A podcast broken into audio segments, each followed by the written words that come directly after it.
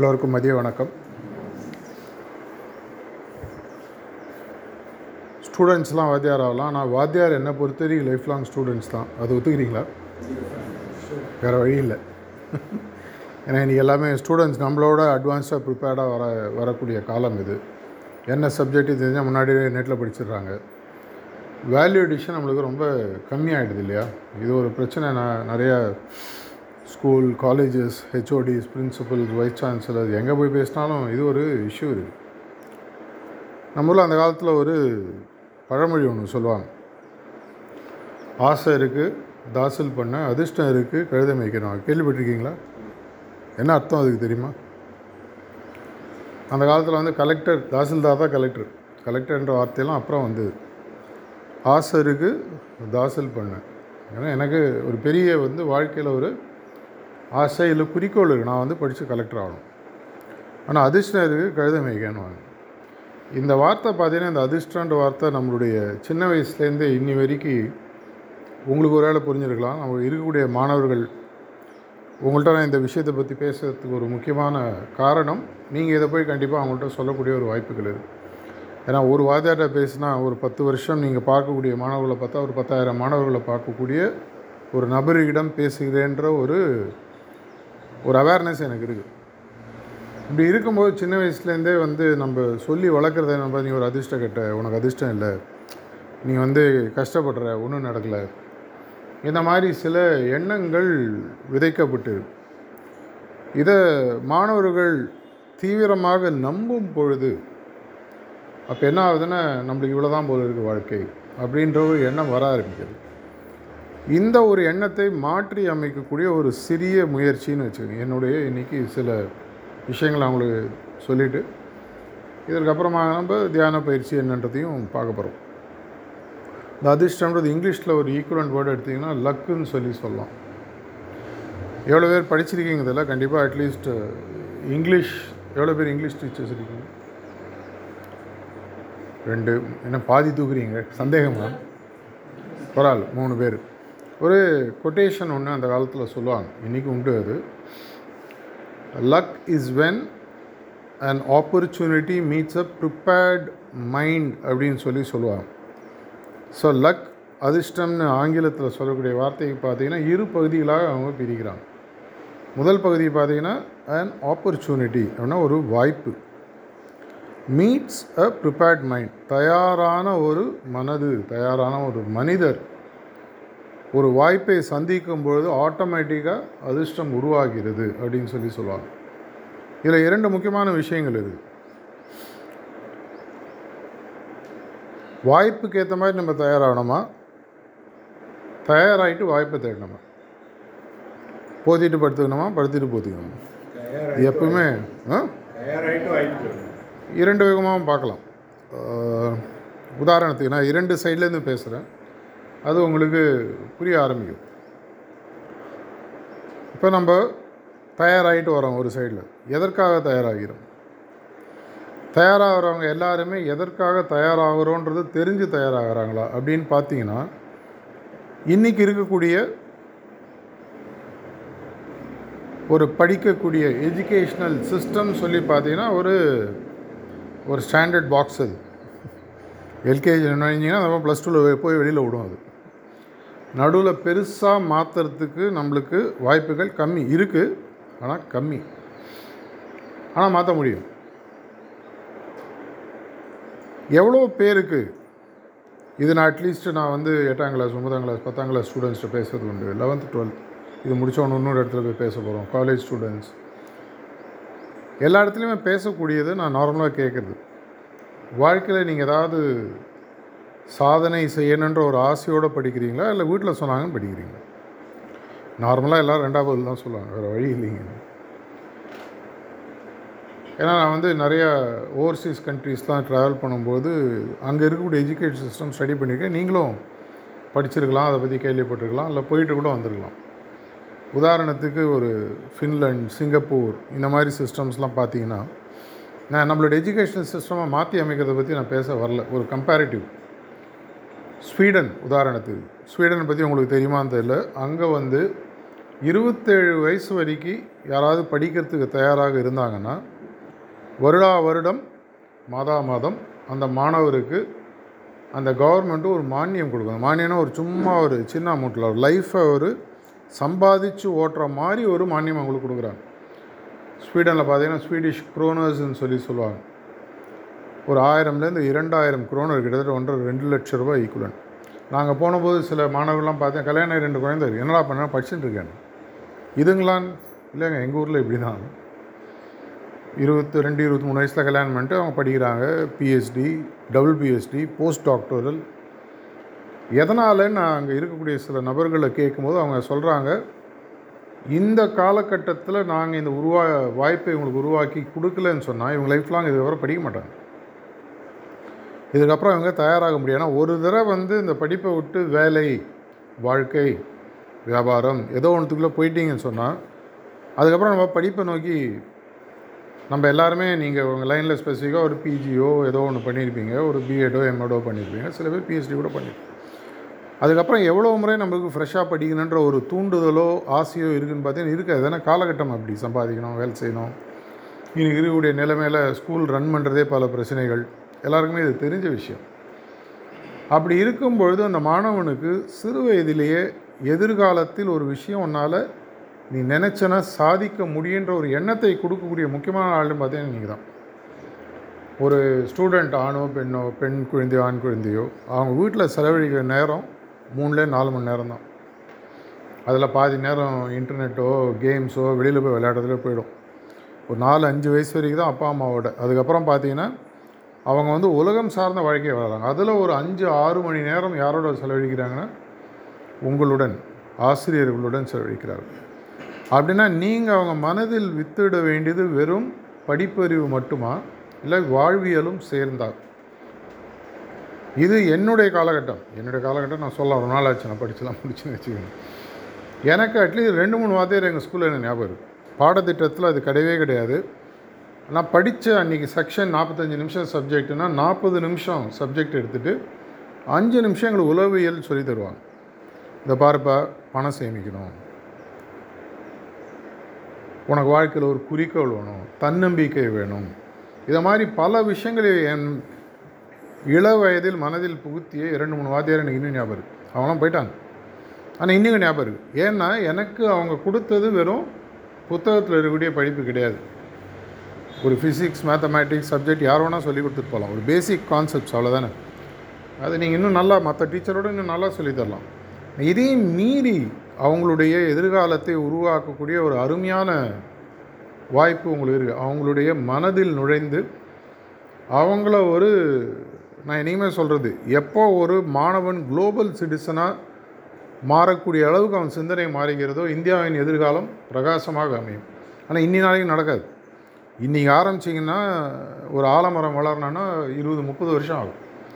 ஒரு generational change வரணும்னா minimum fifteen to twenty years தேவைப்படும். இந்த மாறுதல் ஆனால் உங்களால் கொண்டு வரத்துக்கு முதல் விதை உங்களால் போட முடியும். இது கேட்கும்போது நீங்கள் யோசிக்கலாம். நான் என்னங்க இன்னும் எனக்கு மேபி இவ்வளோ தான் சர்வீஸ் இருக்குது நான் என்ன பண்ண முடியும்? ஒரு முறை ஒரு ஃப்ரெஞ்சு ஜென்ரல் ஒருத்தர் இருந்தாராம். அவருக்கு வந்து இந்த மரம் நடும் விஷயங்கள்லாம் அந்த காலத்துலேயே ரொம்ப பிடிக்கும். இப்போனா அது ஒரு பெரிய ஃபேஷனாக இருக்கலாம். அந்த காலத்துலேயே அவர் அதை பெருசாக செஞ்சுட்டு இருந்தார் ஒரு ஒரு முறை நடந்து போயிட்டுருக்காரு. ஒரு போர் வீரன் வந்து ஓடி வந்து அவர்கிட்ட கேட்குறானா ஐயா ஒரு மரம் ஒன்று நடணும். இன்னைக்கு நடலாமா? ஒரு வாரம் கழிச்சு நடலாமான்னு. முதல்ல ஒரு கேள்வி கேட்குறாரு இந்த மரம் வளர்கிறதுக்கு எவ்வளோ நாள் ஆகும்? அஞ்சு வருஷம் ஆகும். ஏற்கனவே லேட்டு முதல்ல போய் நட்டுட்டு வா அப்படின்னாரு. அஞ்சு வருஷம் தானே? அடுத்த வாரம் நட்டால் என்ன ஆகிட போகுதுன்னு யோசிக்கிறார். ரிவர்ஸில் யோசிக்கிறார். ஏற்கனவே லேட்டு அஞ்சு வருஷம் ஆக போகுது. என்ன பண்ணிகிட்டு இருந்தார் இன்றைக்கி தெருவில் நாம் பார்க்கக்கூடிய அனைத்து மரங்களும் அனைத்து காடுகளும் யாரோ முப்பது நாற்பது ஐம்பது வருஷம் நூறு வருஷத்துக்கு முன்னாடி உருவாக்கியது. அந்த மாதிரி மரங்களும் காடுகளும் தான் நீங்கள் உருவாக்கக்கூடிய மனிதர்கள் இன்றைக்கு அவர்கள் மாணவர்கள். அவங்களுடைய எதிர்காலத்தை நீங்கள் சப்ஜெக்டிவ் செய்கிறத செய்கிறீங்க இது நான் சொல்கிறது மாணவர்கள் மட்டும் இல்லை நான் முதலே சொன்ன மாதிரி நீங்களும் மாணவர்கள். உங்களுடைய எதிர்காலத்தை நீங்கள் அமைக்கலாம். நிறைய பேர் கேட்குறாங்க எனக்கு என்னங்க எதிர்காலம்னு?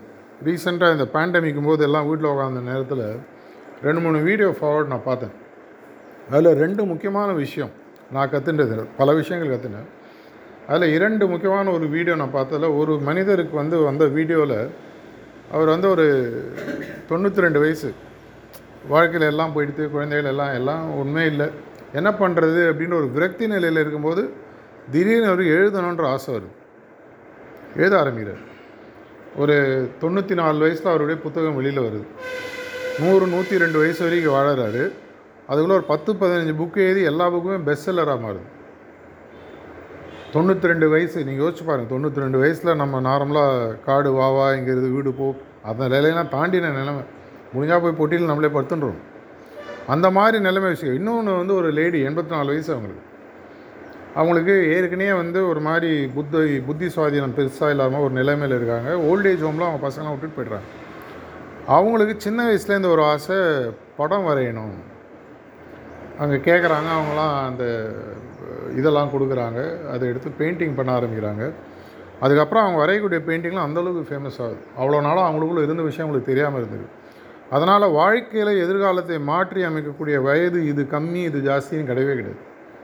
இன்றையிலிருந்து ஆரம்பித்து என்று என்றைக்கு நம்ம போகிறோன்னு யாருக்கும் தெரியும் ஆனால் எப்போ வரைக்கும் வேணால் நம்மளால் இது பண்ண முடியும். அப்படி இருக்கக்கூடிய பட்சத்தில் மாணவர்களை நான் சொல்லக்கூடிய விஷயங்கள் நீங்கள் அவங்கள்ட்ட போய் சொல்கிறது இல்லாமல் இது உங்களுக்கும் பொருந்தும் எனக்கும் பொருந்தும் அனைவருக்கும் பொருந்தும் உலகத்திற்கும் பொருந்தும். ஸோ முதல்ல நம்ம அவங்களுக்கு என்ன கொடுக்க போகிறோம் எதிர்காலம்னு ஒன்று இருக்குது இந்த எதிர்காலத்துக்கு வெறும் படிப்பறிவு மட்டும் போராது நீங்கள் நார்மலாக நாங்கள் எந்த கம்பெனியில் போய் ஹெச்ஆர் நான் ஹெச்ஆர் சைட்லாம் நிறைய ஒர்க் பண்ணுறேன் கார்பரேட்ஸோடலாம் ஒர்க் பண்ணுறேன் பெரிய பெரிய ஆயிரம் கோடி ஐயாயிரம் கோடி டேர்ன் ஓவர் பண்ணுற கம்பெனிலாம் ஒர்க் பண்ணுறேன் அவங்க எல்லா இடத்துலையுமே ஹெச்ஆரில் இந்த ஸ்டூடெண்ட்ஸ் முடித்து காலேஜுக்கு போயிட்டு வெளியில் வரும்போது ஹெச்ஆரில் ஃபைனலாக கேட்குற ஒரு கொஸ்டினில் தான் அவங்க எதிர்காலமே அமையுது. உனக்கு எவ்வளோ சம்பளம் வேணும்? நீ என்ன படிச்சிருக்க? எவ்வளோ மார்க்கு நூற்றுக்கு தொண்ணூறா? தொண்ணூத்தஞ்சா? எக்ஸப்ஷனலா எல்லா சப்ஜெக்ட்டும் இதுவா? ஸ்போர்ட்ஸு கோல்டு மெடல் ஒரே கேள்வி என்ன சம்பளம் மொத்த மொத்த வாழ்க்கையும் அந்த ஒரு இன்டர்வியூ இந்த ஒரு இன்டர்வியூ கொஸ்டின் ஹேண்டில் பண்ணுறதை வச்சு தான் அவனோட எதிர்காலமே அமையுது. இவங்களை அப்படின்னா வெறும் படிப்பு மட்டும் நீங்கள் தயார் பண்ணால் போருமா ஒரு ஆள் உங்களுக்கு எவ்வளோ சம்பளம் வேணும்னு கேட்டால் அவன் உங்களை வந்து சம்பளத்தை எதிர்பார்க்கல. நான் ஹெச்ஆர் சைட்லேருந்து சொல்கிறேன் இந்த கேள்விக்கு நீங்கள் எவ்வளோ தைரியமாக பதில் சொல்லுவீங்கன்னு எதிர்பார்க்கும். நீங்கள் எவ்வளோ கேட்டாலும் அவன் கொடுக்குறது தான் கொடுக்க போகிறான் அவன் மனசில் ஒரு வச்சுருப்பான் இந்த வேலைக்கு இவ்வளவு இந்த வேலைக்கு இவ்வளோன்னு வச்சுருப்பான். அவங்கள சும்மா அப்படியே ஒரு ஆழம் பார்க்குது உங்களுடைய ரெஸ்பான்ஸ் எப்படி இருக்குது உங்களுடைய ஆளுமை சுய ஆளுமை எப்படி இருக்குது உங்களே நீங்கள் சந்திக்கக்கூடிய உங்களுக்கு உங்களே வழி நடத்தக்கூடிய திறமைகள் இருக்கான்றதை அவங்க செக் பண்ணுறது தான் அந்த கேள்வி சைக்கலாஜிக்கல் கொஸ்டின்ஸ் சப்ஜெக்ட்லாம் கேட்பாங்க. அதெல்லாம் ரொம்ப optical test aptitude attitude test return test இதெல்லாம் நெட்லேயே நீ டவுன்லோட் பண்ணி பசங்க ரெடி ஆகி போயிடுறாங்க அதனால் அதெல்லாம் ஒன்றும் புதுசாக சொல்ல வேணாம். அவங்க ஆனால் முக்கியமாக பார்க்குறதுன்னு பார்த்தீங்கன்னா சுய ஆளுமை. உன்னை நீ வழி நடத்தக்கூடிய உனக்கு திறமை இருக்கா? இது நான் இன்னும் ப்ரிப்பேர்ட் மைண்ட்லேயே தான் இருக்கேன். இந்த பக்கம் நான் இன்னும் வரல. ப்ரிப்பேரிங் த மைண்ட் இன்றைக்கி ஒரு பையன் நீங்கள் அஞ்சாம் கிளாஸோ எட்டாம் கிளாஸோ பத்தாம் கிளாஸோ தினசரி ஒரு இரண்டு நிமிஷம். எனக்கு தெரிஞ்ச நிறையா வாத்தியார்கள் அன்றைக்கி ஒரு ஒரே ஒரு கருத்து. அன்றைக்கி ஒரு கருத்து உங்களுடைய வாழ்க்கையை மாற்றி அமைக்கக்கூடிய ஒரு மனித வளம் சார்ந்த கருத்தாக இருக்கும். உலக கருத்து வம்பு அதெல்லாம் இல்லை. இது மாதிரி ஆயிரம் இருக்குது ஒரு விஷயம் உன்னால் இது செய்ய முடியும். இந்த விஷயத்தை இப்படி செய்யலாம். யோசி. அந்த மனசு வந்து பச்சை மண்ணுன்னு சொல்லுவாங்க. டக்குன்னு அப்படியே அவங்க மைண்டில் எல்லாமே இறங்கும். அவங்களோட மைண்டில் அவங்களால இப்படி பண்ணும்போது என்ன பண்ணுறீங்கன்னா அவங்கள ப்ரிப்பேர் பண்ணுறீங்க எதுக்கு ப்ரிப்பேர் பண்ணுறீங்க ஒரு வளமான எதிர்காலம் இருக்குன்ற ஒரு நம்பிக்கையை அவனோட மனசில் விதைச்சு அந்த வளமான எதிர்காலம் என்னன்றது அவனுடைய சிந்தனைகளை நீங்கள் தூண்ட ஆரம்பிக்கிறீங்க. உன்னோட லைஃப்பில் நீ ஒரு சாஃப்ட்வேர் இன்ஜினியர் ஆகலாம் ஒரு டாக்டர் ஆகலாம் ஒரு இன்ஜினியர் ஆகலாம். அவங்கள பேசும்போது உங்களுக்கு தெரியும் அவனுக்கு எந்த சப்ஜெக்ட் பிடிக்குதுன்னு உங்களால் ரொம்ப ஈஸியாக கண்டுபிடிக்க முடியும். ஃபிசிக்ஸ் பிடிக்குதா கெமிஸ்ட்ரி பிடிக்குதா? ஒரு ராமானுஜம் உள்ள ஒளிஞ்சின மேத்தமேட்டிக்ஸில் அவனுக்கு இன்ட்ரெஸ்ட் இருக்குது அவங்கள பார்த்தா அவங்களால உங்களால் எனக்கு தெரியும் பல வாத்தியார்கள் டக்குன்னு ஸ்பாட் பண்ணுவாங்க. இந்த பையன் இதில் நல்ல கெட்டிக்காரன் பாருங்க சில பேர் ஸ்போர்ட்ஸ் எந்தூசியாஸ்ட் இருப்பாங்க. இப்போ நீங்கள் அந்த லைனில் தான் இன்னும் நிறைய துட்டு வருது. ஒரு ஐபிஎல்ல விட்டிங்கன்னா அறுபது வருஷம் சம்பாதிது ஒரு சீசனில் நாற்பத்தஞ்சு நாளில் சம்பாதிச்சுட்டு போய்ட்றாங்க. அஞ்சு கோடி பத்து கோடி. உங்கள் சம்பளத்தை கூட்டி ஐம்பதால் பெருக்கினா கூட மொத்த லைஃபுக்கு அவ்வளோ வராது. ஒரே சீசன் இப்போ ஒரு நல்ல ஒரு ஒரு ஆம்பிஷியஸ் ஒரு ஃபிட்டாக ஒரு இருக்கிற பையன். நல்லா அவன் முப்பது மார்க் தான் வாங்குறான்னு ஒதுக்காமல் இன்றைக்கி சென்னையில் மாதிரி பெரிய மாநகரங்கள்லாம் ஸ்போர்ட்ஸில் இன்ட்ரெஸ்ட் இருக்கிற ஸ்டூடெண்ட்ஸ் தான் இன்னும் இன்ட்ரெஸ்ட்டாக உள்ள எடுத்துக்கிறாங்க. எதுக்காகன்னு சொன்னால் இந்த மாதிரி மனிதர்களுடைய இந்த மாதிரி குழந்தைகளுடைய மனிதர்களாக பெரிய மனிதர்களாக மாறக்கூடிய குழந்தைகளுடைய எண்ணத்தில் அந்த விதையை விதைத்து அதை ஒரு ஆலமரமாக விருட்சமாக மாற்றக்கூடிய எபிலிட்டி உங்கள் கையில் இருக்குது அப்படின்னா நீங்கள் அவங்கள படிப்பை சார்ந்து நீங்கள் அவங்களோட பழக ஆரம்பிங்க. இதில் என்ன எனக்கு சார் என்ன சார் இருக்குது என்ன பிரயோஜனம்? நீங்கள் கேட்கலாம். இந்த துறை நான் வந்து ஒரு மெடிசன் ஆசிரியர்கள். இது இரண்டு மட்டும் நான் வந்து மெடிசன்றது உயிர் ஊசலாடும்போது வாழ்க்கையை காப்பாற்றக்கூடியவர்கள். ஒரு டாக்டர் நீங்கள் அந்த உயிரை பெரிய அளவில் உருவாக்கக்கூடிய நான் வந்து ஒரு பேச்சுக்காக சொல்ல என் லைஃப்பில் என்னுடைய வாத்தியார்கள் சில வாத்தியார்கள் நல்ல வாத்தியார்கள் என்னோடய வாழ்க்கை எப்படி நல்லா அமைஞ்சுது சில மொக்க வாத்தியார்னால எவ்வளோ கஷ்டப்பட்டேன்னு எனக்கு தெரியும். என்ன சப்ஜெக்ட் என்ன படித்தாலும் நோக்கு நோக்கு நோக்கு நோக்குன்னு தப்பு கண்டுபிடிக்கிறது திட்டுறது இதெல்லாம் எல்லா ஸ்டூடெண்ட்ஸும் பார்க்குறோம். நீங்களும் ஸ்டூடெண்ட்ஸாக இருக்கும்போது பார்த்துருப்பீங்க. உங்களுடைய ரோல் இவங்க மாறும் பொழுது என்றைக்கோ ஒரு நாளைக்கு வந்து நான் லைஃப்பில் கொஞ்சம் பெரிய ஆள் ஆகுமோ நான் காரில் என் சொந்த கார் ஃபஸ்ட்டு வாங்கினபோது ஸ்கூலுக்கு தான் ஃபஸ்ட்டு போனேன். இந்த வாத்தியாரை பார்த்து சார் நான் கார் வாங்கியிருக்கேன். அவர் என் பேரை ஆல்மோஸ்ட் மறந்துட்டேன் ஆனால் அந்த சொல்லி முடித்தோன்னு ஒரு மனசில் அந்த ஒரு அந்த மூஞ்சில் அந்த சிரிப்பு. இதுக்கு வந்து என்ன விலை சொல்ல முடியும்? அந்த சந்தோஷம் உலகத்தை மாற்றிய நீங்கள் சொல்லிக்கலாம். இப்போ நிறையா ஸ்கூலில் என்ன பண்ணுறாங்க வாசலில் போர்டு போடுறாங்கல்ல ஹண்ட்ரட் பர்சன்ட் பிளேஸ்மெண்ட் இந்த பையன் எங்கள் ஸ்கூலில் படித்தவன் இப்போ இந்த போஸ்ட்டில் இருக்கான் அந்த போஸ்ட்டில் இருக்கான்னு சொல்கிறீங்க இல்லையா? அதுக்காவது உதவும் இல்லை. உங்களை அவன் ஞாபகம் வச்சுப்பாங்க. இதன் மூலமாக உங்களுக்கு எதிர்காலத்தை உருவாக்கக்கூடிய இதன் மூலமாக உங்களுக்கும் பிரயோஜனம் இருக்குது அவனுக்கு சொல்லிக் கொடுக்குற விஷயத்த உங்களுக்கே உதாரணத்துக்கு நீ அவனை நம்பிக்கை யாருன்னு சொல்லிவிட்டு உங்களுக்கு நம்பிக்கை இல்லைன்னு சொன்னால் அவன் உங்களை எப்படி நம்புவான்? இல்லையா? இப்போ நான் பேசும்போது என் கை காலெலாம் நடுங்குது உதறேன். ஆனால் நல்லா பேசி பார்த்தம்பி நான் அவன்கிட்ட சொன்னேன் போங்க சார் உங்கள் காலே உதறுது அப்படின்னு என்னப்பா சொல்லுவான். வாயத்தருன்னு சொல்ல மாட்டான் மைண்ட் வாய்ஸ் கேட்கும் அப்படின்னா அவனுக்கு எதிர்காலத்தை கொடுக்கக்கூடிய உனக்கு ஒரு வாய்ப்பு இருக்குது இந்த வாய்ப்பை நோக்கி உன்னுடைய பயணத்தை நீ அமைத்து கொள்வதற்கு உனக்கு என்னென்னலாம் விஷயம் தெரியணுமோ என்னென்னலாம் விஷயங்கள் தேவையோ அதை நீ இன்னைக்கு கற்றுக்க ஆரம்பிச்சு. வெறும் ஃபிசிக்ஸ் கெமிஸ்ட்ரி ஜியாகிரஃபி ஓட்டவர் அந்த சப்ஜெக்ட் சொல்லுவது இல்லாமல் ஒரு பத்து பதினஞ்சு ஆப்ஷன்ஸ் இருக்குங்க ஒரு ஸ்டூடெண்ட்ஸ்க்கு எதிர்காலத்தில். சொந்த கால நிற்கலாம் இல்லை ஒரு சாஃப்ட்வேர் இன்ஜினியராகவோ இல்லை ஒரு ஸ்ட்ரக்சரல் இன்ஜினியராகவோ ஒரு டாக்டராகவோ லாயர் ஒரு பதினஞ்சு மேஜர் பிரான்ச்சஸ் இந்த பிரான்ச்சில் அவனுக்கு என்ன இன்ட்ரெஸ்ட்டுக்கு நீங்கள் பேசுனீங்க ரெண்டு மூணு நாளில் கண்டுபிடிச்சிடலாம். அதுக்கப்புறமாக அவன் மனதில் அந்த கனவுகளை விதையுங்கள். ஆசைகள் நான் சொல்லவில்லை கனவுகளை விதையுங்கள். அந்த கனவுகள் விதைக்க ஆரம்பிக்கும் போது என்ன ஆகும்னு சொன்னால் எதிர்காலம் ஆப்பர்ச்சுனிட்டி அவனுக்கு இன்றைக்கி தெரிய ஆரம்பிக்கும். நம்ம நிறையா பேர் அட்லீஸ்ட் உங்கள் லைனில் எனக்கு தெரியாது எங்களுடைய லைனில் நான் பார்த்த லட்சக்கணக்கான மனிதர்கள் நான் என் லைஃப்பில் ஒரு பத்து இருபது லட்சம் பேருக்கு மேலே நேரடியாக பழகி அவங்களோட வாழ்க்கையோட ஏதோ ஒரு விஷயத்தில் ஒரு இம்பேக்டை கொண்டு வரக்கூடிய இடத்துல இருந்திருக்கேன் இருந்துகிட்ருக்கேன் தொண்ணூத்தஞ்சு சதவீதம் அவங்க படித்ததுக்கும் செய்ய வேலைக்கும் சம்மந்தமே கிடையாது. இன்க்ளூடிங் மை செல்ஃப் நான் படித்த லைன் வேறு என்னுடைய பாண்டியத்தம் நான் எடுத்த லைன் வேறு நான் எந்த லைனில் இருக்கணும் அதுக்கு இதுவும் கம்ப்ளீட்டாக சம்மந்தமே கிடையாது. அப்படின்னா எதுக்கு படிக்கிறோன்ற ஒரு கேள்வி வரும். ஆனால் இதுவே படிக்கும் பொழுதே நான் எதற்காக படிக்கிறேன்? படிக்கக்கூடிய சப்ஜெக்ட் கரெக்டாக இந்த லைன் தானா? அந்த கிரிட்டிக்கல் அவங்களுக்கு அந்த சேஞ்ச் எப்போ வருது? டென்த்துலேயும் டுவெல்த்துலேயும் வருது. டென்த்தில் ஒரு ஆப்ஷன் வருது. என்ன குரூப் படிக்கணும்? சரி அப்போ எனக்கு யாரும் சொல்லிக் கொடுக்கல. டுவெல்த்தில் ஒரு ஆப்ஷன் வருது. சரி நான் முடிச்சிட்டேன். எந்த ஸ்ட்ரீமுக்கு போகணும்? இப்போ எல்லாருமே என்ன பண்ணுறாங்க எந்த இடத்துல என்ன கிடைக்குமோ போய் உக்காந்துக்கோ அப்புறம் பார்த்துக்கலாம் இதுக்கு பதிலாக ரிவர்ஸ் இப்போ நீங்கள் ஒரு வீடு கட்டுறீங்கன்னா கல்லெலாம் அடுக்கி வச்சுட்டு அப்புறம் வீடை உருவாக்குவீங்களா? இல்லை இந்த வீடை ஒரு படத்தில் உருவாக்கிட்டு அப்புறம் கல் சேர்க்க ஆரம்பிப்பீங்களா? ஆனால் ஒரு படிக்கக்கூடிய மாணவனுடைய வாழ்க்கை எப்படி இருப்பார் நாற்பது வயசு சரி எதுக்கு படிச்சோன்னே தெரியாமல் வந்துட்டுருக்கு சில பேர் அப்படியே வாழ்க்கையை முடிச்சிடுறாங்க. நிறைய பேர் இப்படி முடிச்சிருக்கலாம் முடிக்கிறவங்க நிறைய பேர் இருக்காங்க.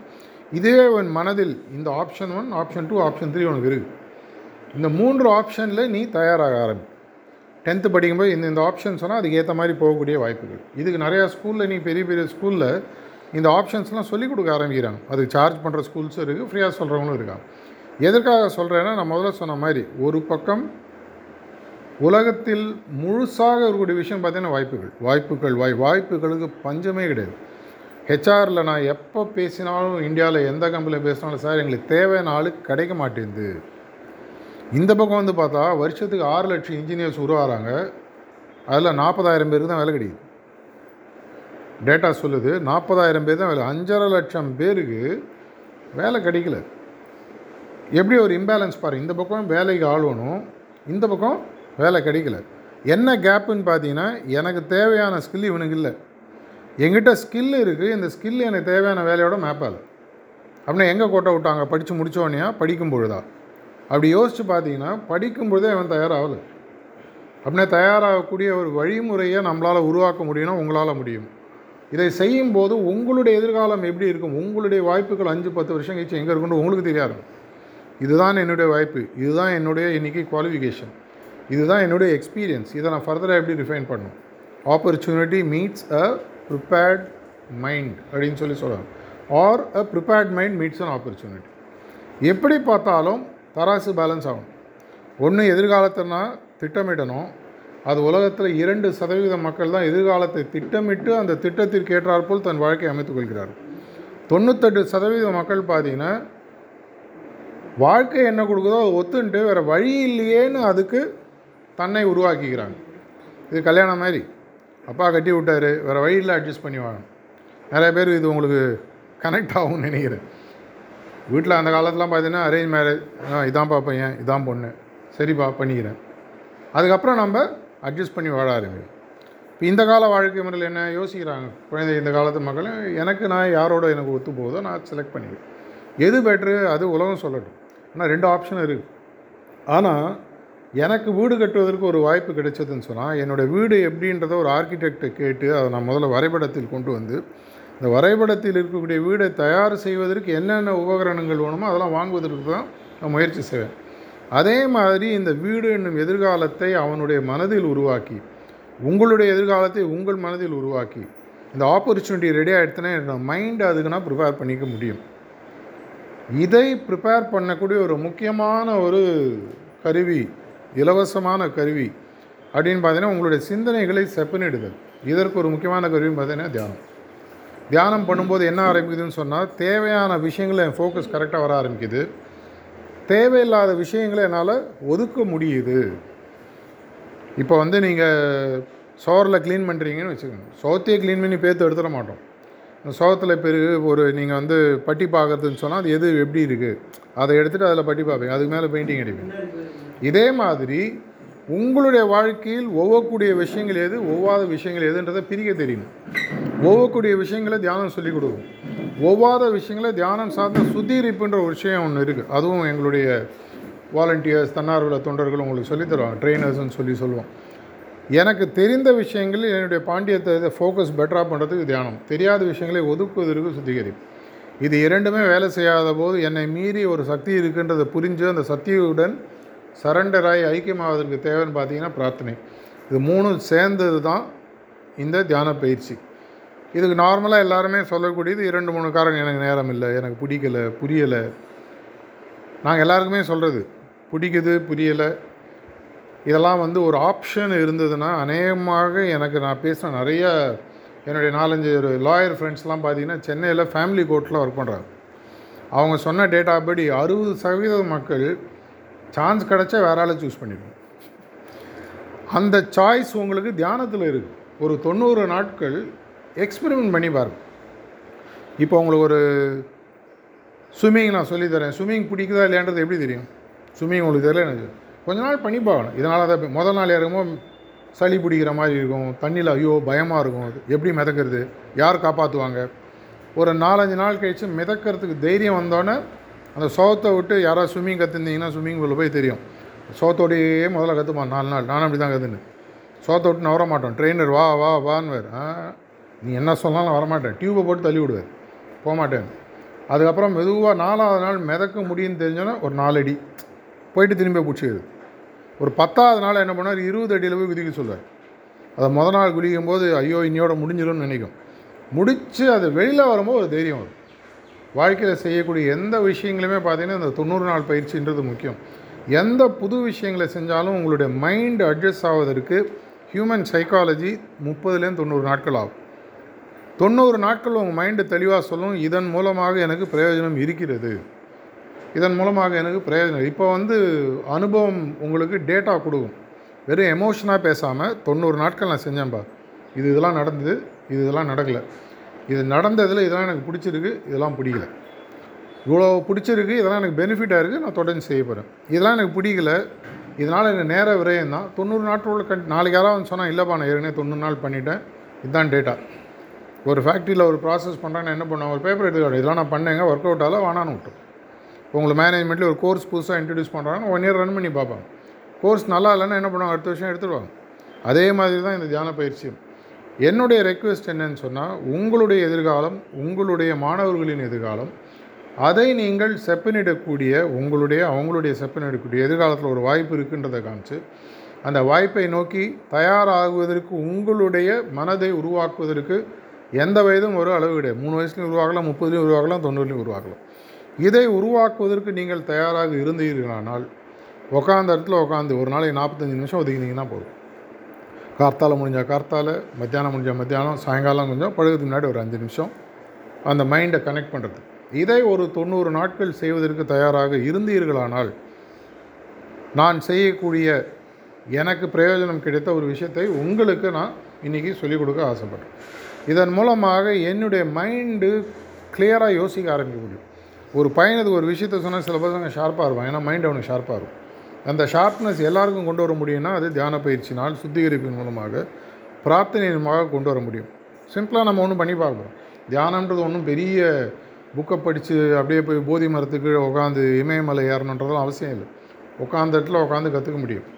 செய்வதை செய்யும் பொழுதே அப்படியே ஓடுற பஸ்ஸில் ஏறணும். லைஃப் இன்றைக்கி அப்படி தானே இருக்குது நான் புதுசாக இதுன்னு பஸ் ஸ்டாண்டை கட்டி பஸ் ஏறிக்க எப்போ ஏறுது என்னுடைய வாழ்க்கையை சேர்ந்து அப்படியே தியானம் பண்ணணும் அப்படின்னு சொல்லி சொன்னால் இன்றைக்கி அதை செஞ்சு பார்க்குறோம் இன்னையோடு நிறுத்தாமல் எங்களுடைய உங்கள் ஸ்கூலில் ஏற்கனவேலாம் வந்து சொல்லி கொடுத்துருக்காங்க உங்களுக்கு தெரியும். நீங்களே கூட சில பேர் ஏற்கனவே தியானம் கூட உங்கள் ஸ்டூடெண்ட்ஸோட பண்ணியிருக்கலாம். இன்றையிலேருந்து ஆரம்பித்து நீங்கள் என்ன அஞ்சாந்தேதி இல்லையா? அஞ்சாந்தேதி நவம்பர்லேருந்து ஒரு தொண்ணூறு நாட்கள் வச்சுக்கணும் தொண்ணூறு நாட்கள் தினசரி நாற்பத்தஞ்சு நிமிஷம் ஒதுக்கும் அது என்ன பண்ணோம் என்னன்றது இன்னும் டீட்டெயிலாக போக போக சொல்லுவாங்க. இன்றைக்கி சாம்பிளுக்கு தியானம் ஒரு பதினஞ்சு இருபது நிமிஷம் நம்ம பண்ணி பார்ப்போம். முதல்ல உங்களுடைய உடலை ஒரு தளர்வு நிலைக்கு கொண்டு வரதுக்கு ரிலாக்ஸேஷன் டெக்னிக் ஒன்று சொல்லுவாங்க. அந்த நேரத்தில் கண்ணை மூடி அமர்ந்து உட்காருங்க. அவங்க சில இன்ஸ்ட்ரக்ஷன் கொடுப்பாங்க. அதை உள்மனதில் வாங்கி அவர் சொல்லக்கூடிய விஷயங்களை அப்படியே நீங்கள் உருவகப்படுத்தி அதை செய்யுங்கள். உதாரணத்துக்கு உங்களுடைய தோள்பட்டைகள் லகுவாகின்றன அப்படின்னு சொல்லி சொன்னால் தோள்பட்டை லகுவாகிற மாதிரி ஃபீல் பண்ணிக்கணும். இது ஒரு மூணு நிமிஷம் நடக்கும். அது முடியும் போது தியான பயிற்சின்னு சொல்லி ஆரம்பிப்போம். தியானத்தில் என்ன சிம்பிளாக பண்ண போகிறோம் உலகத்தில் இருக்கக்கூடிய இயற்கை சக்தியானது இல்லை கடவுளானது என்னுடைய இதயத்திலும் ஒரு ஒளி ரூபமாக இருக்கிறதுன்ற ஒரு அனுமானத்தோட ஒரு பத்து பதினஞ்சு நிமிஷம் உட்காருப்போம். இந்த மொத்த செஷன் நடக்கும்போது இந்த பதினஞ்சு இருபது நிமிஷம் கண்ணு மூடிட்டு உட்காரு. ஏன்னா வெளியிலேருந்து நடக்கக்கூடிய நிகழ்வுகளை நம்ம கண்ணு பார்த்து டிஸ்ட்ராக்ட் ஆகக்கூடாது. காது ஒன்றும் பண்ண முடியாது. அது பாட்டு சத்தம் வரும். ப்ளக் இருந்தால் போட்டுக்கலாம். ப்ளக் இல்லைனாலும் பரவாயில்ல. பழையும் தான் இருக்கும் மெயின் ரோடு வேறு உட்காந்துருக்கீங்க அதை விட்டிங்கன்னா அது கண்டுக்காது. இப்போ நான் பேசும்போது என்னோடய பேச்சு நல்லா இருக்கும்போது உங்களை சுற்றி என்ன சத்தம் நடக்குதுன்னு உங்களுக்கு தெரியாது. உங்களுடைய சிந்தனைகள் வேறு எதுவும் ஓடி இருக்கா? நான் பேசும்போது உங்களுக்கு பிடிச்சதுன்னா அதே தான் கவனிச்சிட்டு இருப்பீங்க. இதே மாதிரி தான் நம்மளுடைய மனது. ஒரு விஷயத்தில் ஃபோக்கஸ் உட்காந்து பிடிச்சதுன்னா அதே பிடிச்சிக்கும். அப்போ சுற்றி இருக்கக்கூடிய நிகழ்வுகள் நம்மளுடைய மனதில் பதிவதில்லை. இதே ஒரு நிலைக்கு நீங்கள் மெதுவாக போக ஆரம்பிங்க. இந்த பதினஞ்சு இருபது நிமிஷம் இந்த தியான பயிற்சி நடக்கும்போது உங்கள் உள்ள இதயத்துக்குள்ளே ஏதோ ஒரு ஃபீலிங் உங்களுக்கு அந்த பதினஞ்சு இருபது நிமிஷத்தில் வரும். இது உங்களுக்கு கொடுக்கக்கூடிய ஒரு முதல் சாம்பிள் டேஸ்ட் டீசர் ஒரு புது படம் தான் முதல்ல ட்ரெய்லர் விடுவாங்க. அது மாதிரி இது ஒரு ட்ரெய்லர் மாதிரின்னு வச்சுக்கோங்க இது முடிஞ்சதுக்கப்புறம் இன்றைக்கே இதை எவாலுவேட் பண்ணாமல் ஆனால் இன்றைக்கி இந்த தியான பயிற்சியினோட சில முக்கியத்துவங்களும் உங்களுக்கு புரிய ஆரம்பிக்கும். ஒரு தொண்ணூறு நாட்கள் என்றைக்கு ஆரம்பிக்கிறோம்? இன்றைக்கே ஆரம்பிக்கணுன்றதில் ஒரு வேளை ரெண்டு மூணு நாள் டைம் இருக்குது அதுக்கப்புறம் நான் ஆரம்பிக்கிறேன்.